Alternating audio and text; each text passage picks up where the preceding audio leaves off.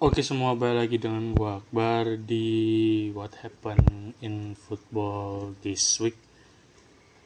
Hmm, eh, seperti yang kalian tahu, eh, terutama di Premier League sendiri sudah menjalani dua match di minggu kemarin sama minggu ini. Eh, jadi ya intinya semua liga sekarang sudah dimulai lagi dan sudah bisa dimulai lagi. Uh, cuman satu hal yang hmm, masih agak aneh, supporter-supporter belum ada karena ya masih pandemi ini. Jadi mungkin nanti mudah-mudahan udah nggak lagi. Jadi ada beberapa pertandingan yang pengen gue bahas di sini terutama pertama kita mulai dengan Liga Inggris terlebih dahulu. Ada di dua match dua pertandingan yang menurut gua benar-benar keep buat gua lihat di minggu ini ya. Kalau minggu lalu itu mungkin ada pertandingan debutnya James Rodriguez yang benar-benar keren yang benar-benar hebat itu tapi kalau di minggu ini ya mungkin performa James Rodriguez masih bagus ditambah dia berhasil cetak gol debut. Tapi ada dua pertandingan. Yang pertama Manchester United lawan Crystal Palace sama Chelsea melawan Liverpool. Chelsea lawan Liverpool ini semalam dan yang makanya akhirnya gue memutuskan untuk what happened in football this week-nya tuh sehari sesudah pertandingan Chelsea lawan Liverpool ini karena sekalian buat review. Kita mulai dari Manchester United mau Crystal Palace terlebih dahulu.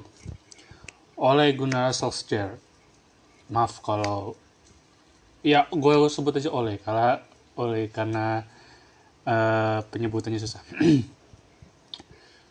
oleh ini udah ngelatih Manchester United sejak uh, Mourinho dipecat tepatnya itu 2018 2000 2018 2000, eh 2019 2018 2000, oh ya di musim 2018 2019 uh, sem, ya sering roll musimnya sering roller coaster lah sering sering mengalami masalah mengalami masalah uh, dan masalahnya itu masih terus berlanjut sampai sekarang. Uh, mungkin ada beberapa faktor yang menyebabkan Manchester United kayak gini terutama di Ed Woodward-nya sendiri yang kalau mau melayangkan transfer itu agak susah dan kadang-kadang agak risky juga. Walaupun mereka berhasil ngebeli Donny van de Beek yang berhasil skor debut kalau nggak salah lawan Manchester United kemarin, uh, mereka masih kalah lawan Crystal Palace dengan skor 3-1.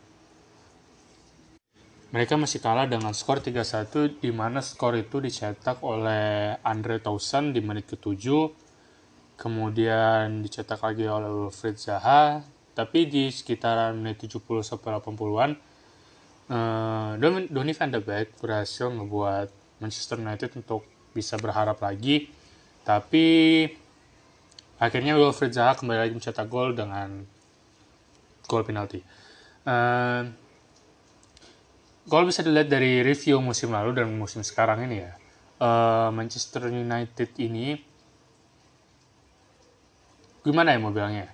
Uh, terlalu bergantung sama penalti. Jarang ter, terlalu jarang untuk mencetak gol dari open play. Uh, bukan terlalu jarang sih cuman ya jarang.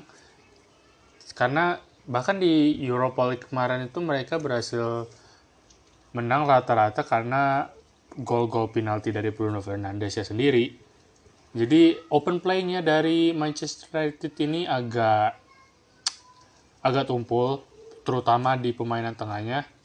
Uh, musim lalu juga tengahnya jadi agak sedikit berantakan karena Pogba yang cedera terus menerus, entah itu emang cedera atau apa. Uh, dan di posisi back mereka yang Harry Maguire nih, yang belum bisa konsisten dengan posisinya sendiri. Uh, Harry Maguire ini kadang bisa bermain dengan bagus kadang enggak jadi gimana gitu ya kayak ya inkonsisten lah jadi dia nggak dan malah karena pertandingan dia yang nggak bagus ini dia akhirnya uh, malah jadi salah satu penyebab tim mereka kalah padahal dengan bandrol harga yang sangat mahal menjadikan dia salah satu back termahal ngalahin Van Dijk itu masih belum terlalu dibuktikan karena penampilan dia yang nggak konsisten. Terus ada match yang semalam antara Chelsea lawan Liverpool. Chelsea ini di musim panas 2020 ini di bursa transfer mereka benar-benar aktif. Setelah mereka melewati uh, dua atau empat ya, dua ya sekitaran situ karena transfer ban, akhirnya mereka berhasil kembali lagi bisa melakukan transfer. Uh, banyak transfer yang mereka guna, yang mereka beli, banyak pemain.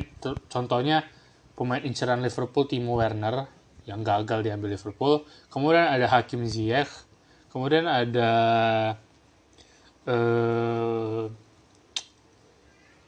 Kai Havertz. Itu benar-benar salah satu tiga pem, apa tiga pemain mega transfer yang dibeli oleh Chelsea. Hmm, kalau Hakim Ziyech ini kita belum lihat nih. Uh, soalnya dia masih belum bisa dimainkan. Tapi sedangkan Timo Werner sama Hakim Ziyech, eh Timo Werner sama uh, Kai Havertz udah main dua kali dan bisa dibilang uh, belum memuaskan. Ya masih dua pertandingan sih, jadi masih harus lebih panjang lagi harus dibuktikan. Uh, tapi pertandingan semalam sudah lumayan bagus, sudah lumayan meningkat daripada pertandingan sebelumnya, tapi hasilnya mereka kalah dengan skor 2-0 the Chelsea lawan Liverpool ini di, gol dicetak oleh Sadio Mane. Uh, dan di gol keduanya ini diakibatkan oleh kiper mereka Kepa Arrizabalaga yang blunder. Uh, ya dijuluki salah satu uh, kip bukan dijuluki lagi tapi emang secara statistik adalah kiper termahal. Kepa Arrizabalaga ini malah di musim lalu menurun performanya. Ngelakuin banyak kesalahan, dan banyak kritikan yang tertuju sama dia bahkan musim lalu defense defense dari Chelsea ini uh, tidak baik karena salah satu faktornya karena dari Kepa Arrizabalaga sendiri uh, terus terutama apa ya? Pas match Ajax lawan Chelsea. Chelsea lawan Ajax walaupun Chelsea berhasil comeback 4-4 itu ada beberapa blunder dari Kepa Arrizabalaga sendiri. Uh, selain itu selain itu ada debutan dari satu pemain Liverpool Thiago Alcantara yang bisa dibilang performa debutnya benar-benar bagus. Walaupun dia nggak ikut latihan di Melwood tapi ikut pemanasan sih di sebelum laga Chelsea. Dan namanya langsung dicadangkan. Masuk mulai debut menggantikan Nabi Keita dan langsung bisa bersinar di lapangan. Total sekitar 90% passing dari Thiago Alcantara itu berhasil dan sukses. Itu merupakan salah satu hal yang bisa dibilang bagus. Kalau diingat karena Thiago Alcantara ini baru masuk jadi kalau normalnya masih harus beradaptasi. Jadi bisa dibilang Thiago Alcantara ini udah beradaptasi dengan sangat cepat dan mungkin di masa yang akan datang bisa menjadi uh, sentral tengah atau uh, membuat lini tengah Liverpool menjadi lebih tajam. Karena musim lalu masalah Liverpool itu ya di lini tengah itu. Lini tengah mereka tuh kadang kurang konsisten, kadang suka memberikan umpan yang baik, kadang ya nggak terlalu tajam-tajam amat mungkin ya mungkin karena emang peran Wijnaldum yang tidak terlalu perannya sangat bagus cuman eh, kadang kurang efektif kemudian ada Oxlade Chamberlain juga yang sekitaran baru balik dari musim musim lalu baru balik dari cedera yang panjang terus eh, Henderson yang emang notabene-nya bukan gelandang bertahan, bukan gelandang penyerang. Sebenarnya Henderson, Fabinho, Wijnaldum. Itu mereka tuh bukan gelandang penyerang. Uh, kecuali Alex Oxlade-Chamberlain. Uh, gelandang kreatif. Makanya banyak fans Liverpool yang kayak uh, mendesak FSG buat beli pemain gelandang serang dengan kreativitas yang tinggi. Nah, Diego Jota ini mungkin bisa merupakan salah satu opsinya. Kemudian selain Thiago Alcantara, mereka juga berhasil membeli Diego, Diego Jota dari Wolves seharga 40 miliar pound sterling kalau nggak salah. Itu uh, kalau Thiago Alcantara 30 juta pound sterling sekitaran situ. Kalau uh, Diogo Jota 40 juta pound sterling plus Kiana Hover. Ya jadi 40 juta itu udah termasuk Kiana Hover pemain muda Liverpool. Kalau Diogo Jota yang bermain di sayap ini mungkin bisa sedikit uh, melindungi apa bisa memperbaiki formasi apa lini depan lini depan Liverpool atau mungkin dia bisa menjadi kayak uh, solusi kalau trio Firmino, Mane, Salah ini nggak berfungsi dengan baik. Karena Firmino sendiri musim lalu performanya oke, okay, nggak nggak bagus, nggak apa average lah rata-rata. Uh, dibandingkan sama mus dua musim dia yang lalu, terutama di musim UCL 2017-2018 itu benar-benar musim terbaik dia. Uh, uh, jadi ya karena walaupun posisi dia sayap Salah bisa pindah ke posisi depan kemudian dia bisa bermain di posisi sayap karena Salah udah sering dimainkan di posisi striker oleh Jurgen Klopp. Uh, selain Premier League ini gue bakal ngebahas Serie A juga. Uh, jadi mungkin kita mulai aja Serie A nya. Ini dia. Kita kita mulai dari pertandingan sang juara Serie A 2019 2020 2019 2017 terus terusannya Juventus yang uh, bertanding melawan yang bertanding melawan Sampdoria. Uh, di match ini juga salah satu debut pertandingan res de, debut pertandingan resminya uh, Pirlo sebagai manajernya Juventus Juventus berhasil menang dengan skor 3-0. Gol itu dicetak oleh pemain muda yang sekarang mungkin bisa dibilang bersinar. Mungkin sudah mulai menonjolkan potensinya. Kulevski kemudian dilanjutkan dengan golnya dilanjutkan dengan golnya Leonardo Bonucci dan akhirnya di menit 80-an dicetak oleh sang pemenang Ballon d'Or uh, ke Ballon d'Or berapa kali? 6 atau 5 kali. 5 ya? Cristiano Ronaldo. Uh, Cristiano Ronaldo berhasil mencetak gol penutup buat Juventus di menit 88 sekaligus membawa 3 poin kemenangan buat Juventus. Di matchnya Andrea Pirlo sendiri ini, kalau gue lihat di Twitter, di Instagram, uh, tentang orang-orang yang ngediskusiin taktik dari seorang Andrea Pirlo ini uh, itu berbeda daripada yang dilakukan oleh Sari musim lalu. Uh, ada yang bilang kalau taktiknya Andrea Pirlo ini lebih langsung menyerang tanpa kayak ngasih jeda pertandingan santai jeda gitu kayak main oper belakang atau mungkin main safety ball dulu nggak ada berbanding kebalik dengan Sari Ball yang dilakukan oleh Maurizio Sari yang kalau mau main itu dengan safety ball dilihat dulu. Tapi kalau Andrea Pirlo ini langsung ke tempatnya langsung ngegas langsung menuju ke uh, taktik penyerangannya dengan cepat.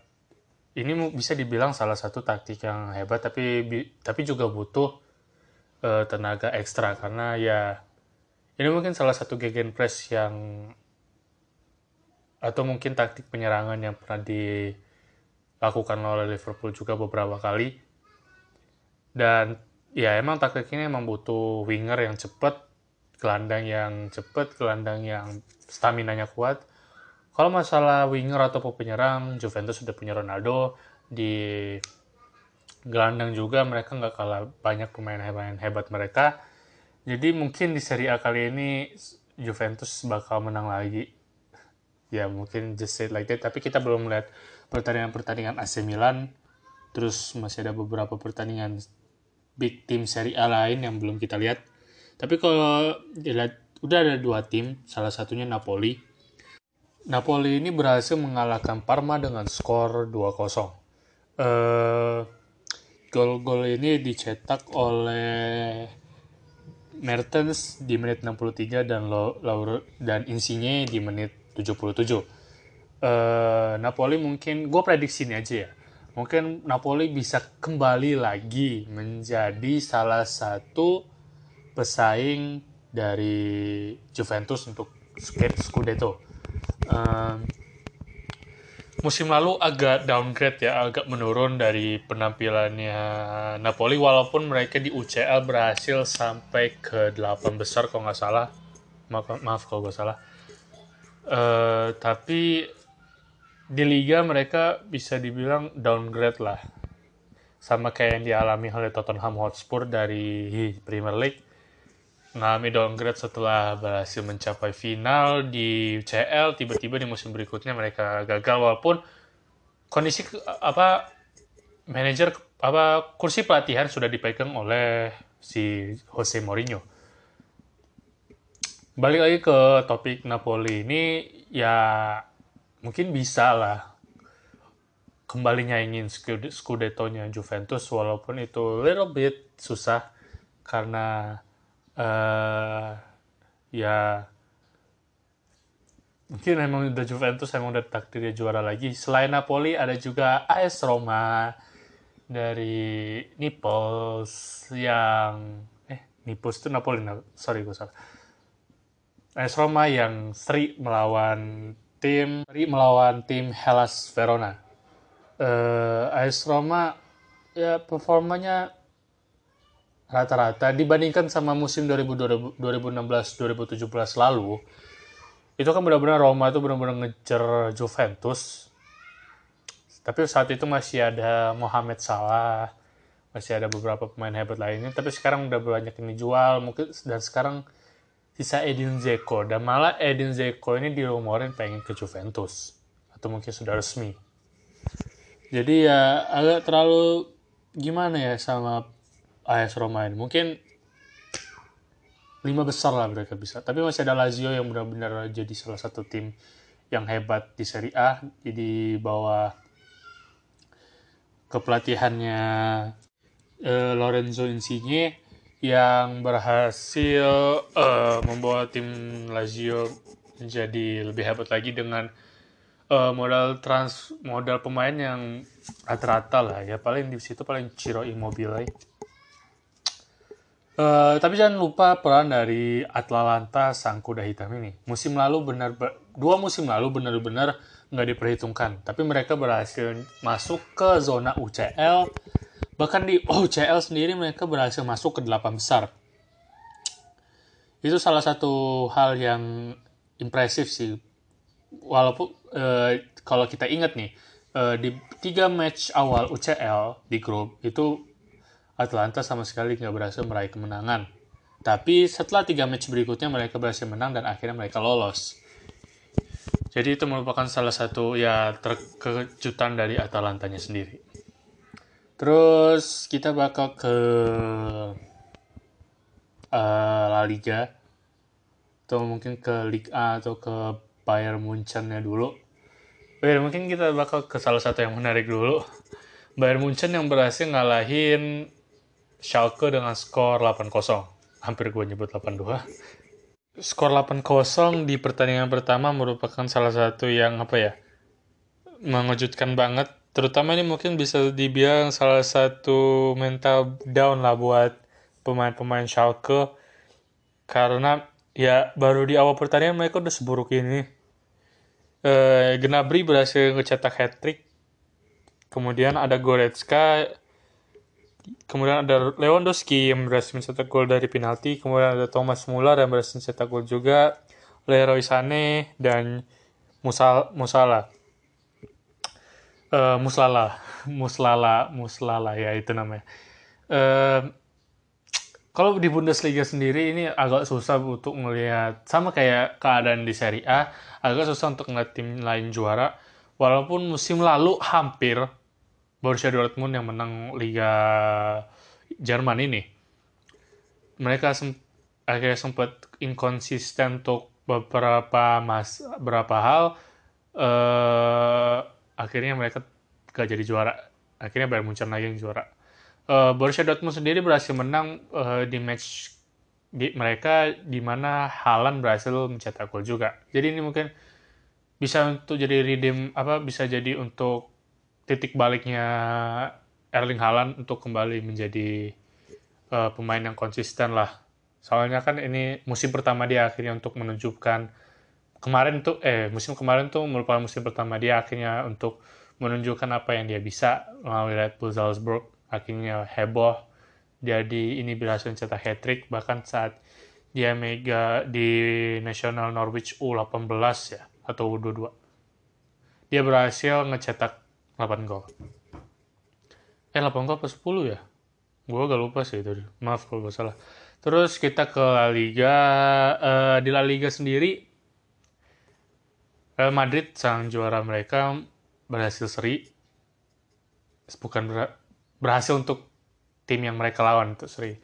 Tapi moga aja dari pihak La Liganya, eh, pihak La Liga, pihak Real Madridnya bisa kembali melaju ke jalur kemenangan agar mereka bisa mempertahankan gelar mereka. Terus kalau mau dibilang lagi di Ligue 1, di Liga Prancis antara match match Olympique Marseille melawan Paris Saint-Germain, ini bisa dibilang uh, no offense ya, bukan maksud gue nyari ribut, tapi ada kesamaan antara Persija, Persija Jakarta maupun Persib Bandung di Olympic Marseille dan PSG ini. Ributnya bisa sampai ke sosial media. Di match ini uh, ada 8 kalau nggak salah kartu kuning dan ada dua atau berapa kartu merah. Ada beberapa kartu merah juga dan skornya itu skornya 1-0. Eh, bukan Olympic Marseille. Eh, Iya benar-benar Olympic Marcel. Gue agak kadang-kadang agak ketukar antara Olympic Marcel sama Olympic Lionize. Lion, Olympic Lion, ya itu. Skor 1-0 dimenangin oleh Olympic Marcel yang dicetak oleh Taufin di menit 31 dan oh ya 4 4 eh 5 kartu merah di mana itu dilayangkan ke Laivin Kurzawa, Paredes, Neymar, Amavi, dan Benedetto. Itu semuanya terjadi di menit tambahan 17 itu mungkin di saat adrenalin-adrenalin pemain udah merasa tinggi, emosi udah emosi-emosi udah pada naik, akhirnya terjadilah itu. Jadi gitu, akhirnya itu, itu dia yang gue bisa sampaikan di review beberapa pertandingan uh, liga-liga Eropa.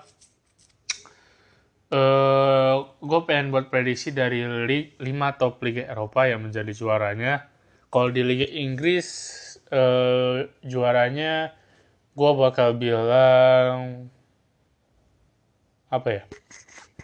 It's pretty hard though. Ini agak susah. Uh, Oke, okay, gue bakal bilang yang bakal juara ini adalah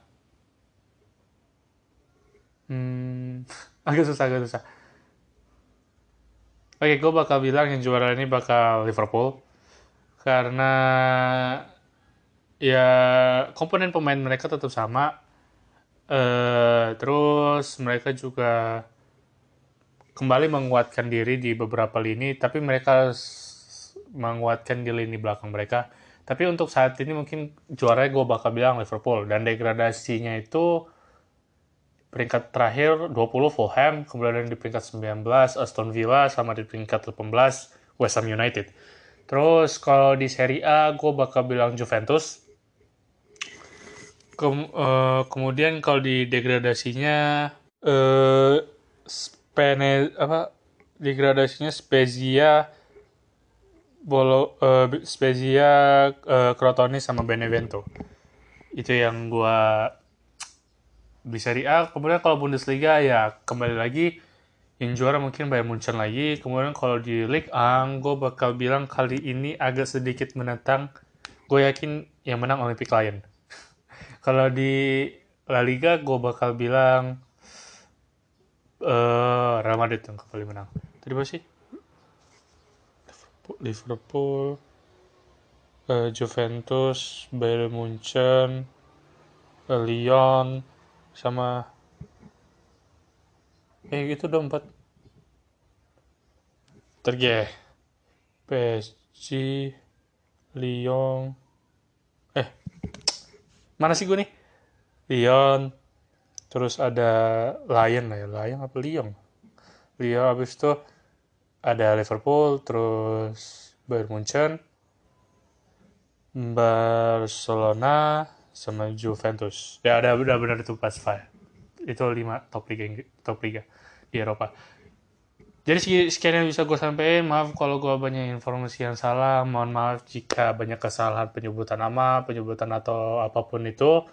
Semoga kalian bisa nikatinya gue Akbar and this is what happened in football this week. Bye